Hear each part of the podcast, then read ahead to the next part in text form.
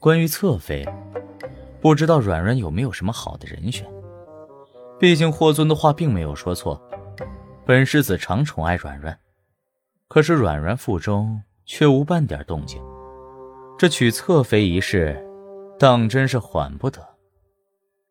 裴玉冷下眉眼，松开顾软，让他远远地坐着，不许靠近自己，眼睛却盯着顾软的肚子，不由得对自己起了疑惑。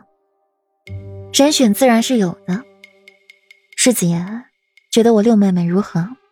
我六妹妹顾妃年岁十五，肤白貌美，娇俏可人，还一心爱慕世子爷，世子爷觉得如何？顾软整理一下衣服，他这个未来的世子妃做得可以了。软软的肚量确实够大，只可惜本世子也不是什么歪瓜裂枣都吃的，软软的推荐本世子还瞧不上。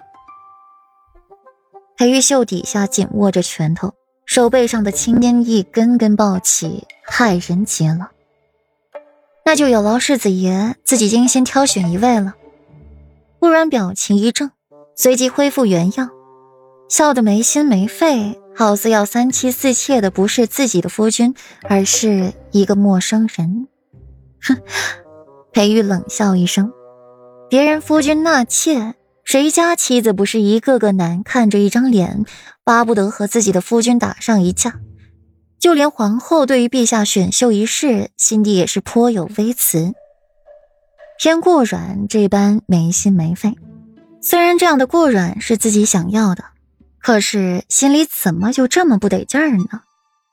似是听出裴玉那一声冷笑的含义，顾软单手撑着下巴，语气格外的欢快。世子爷莫不是忘了，我们之间本就是存在交易，一切都是交易，又没感情，你娶妃纳妾，甚至休了我，他都不会说半个不字。感情上夹杂了交易，那这感情就不再纯粹了，更何况他们之间不存在情，一切不过各取所需。顾软一向看得通透。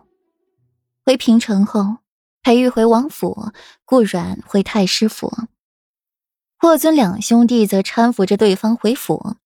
霍州家远一些，便直接去了霍尊家里暂住一晚，顺道再请了太医来为自己诊治。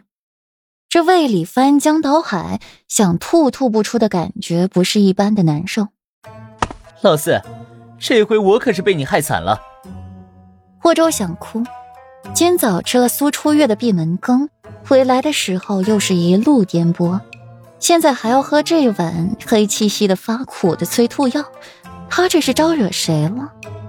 霍尊看着那碗药，眼角也是一抽，捏着鼻子就喝了。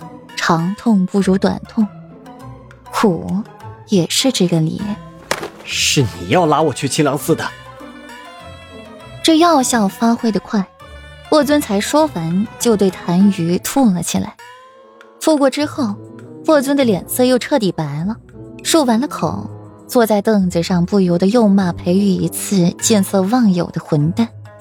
不过这一次霍州却不认同，许是感同身受的原因吧，反而觉得裴玉这一次做得好，唯一的不好就是把自己给连累了。我不拉你去清凉寺，你就可以见到左长安了吗？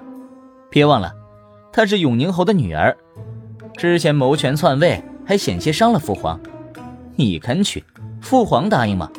更何况左长安又那么聪明，而你自小又是被父皇当作继承人来抚养的，虽然后来立了太子，父皇还是将希望寄托于你。若是你娶了左长安，那左长安再生一个儿子，那这天下不就是左家人的天下了？除非你给左长安喝下绝子药。后面这些话，霍州虽然没有明着说出来，却也不妨碍霍尊的理解。娶左长安困难重重啊，更何况左长安见都不愿见你。四皇子府氛围倏地凝固起来，来回的下人大气都不敢喘一下。裴王府这边却是热闹了许多。裴玉信步走在青石小路上，一阵疾风拂过，裴玉反应灵敏地顿了脚，一只青花瓷茶碗从自己眼前掠过，随即响起的是少妇气急败坏的声音：“裴少，你给我站住！”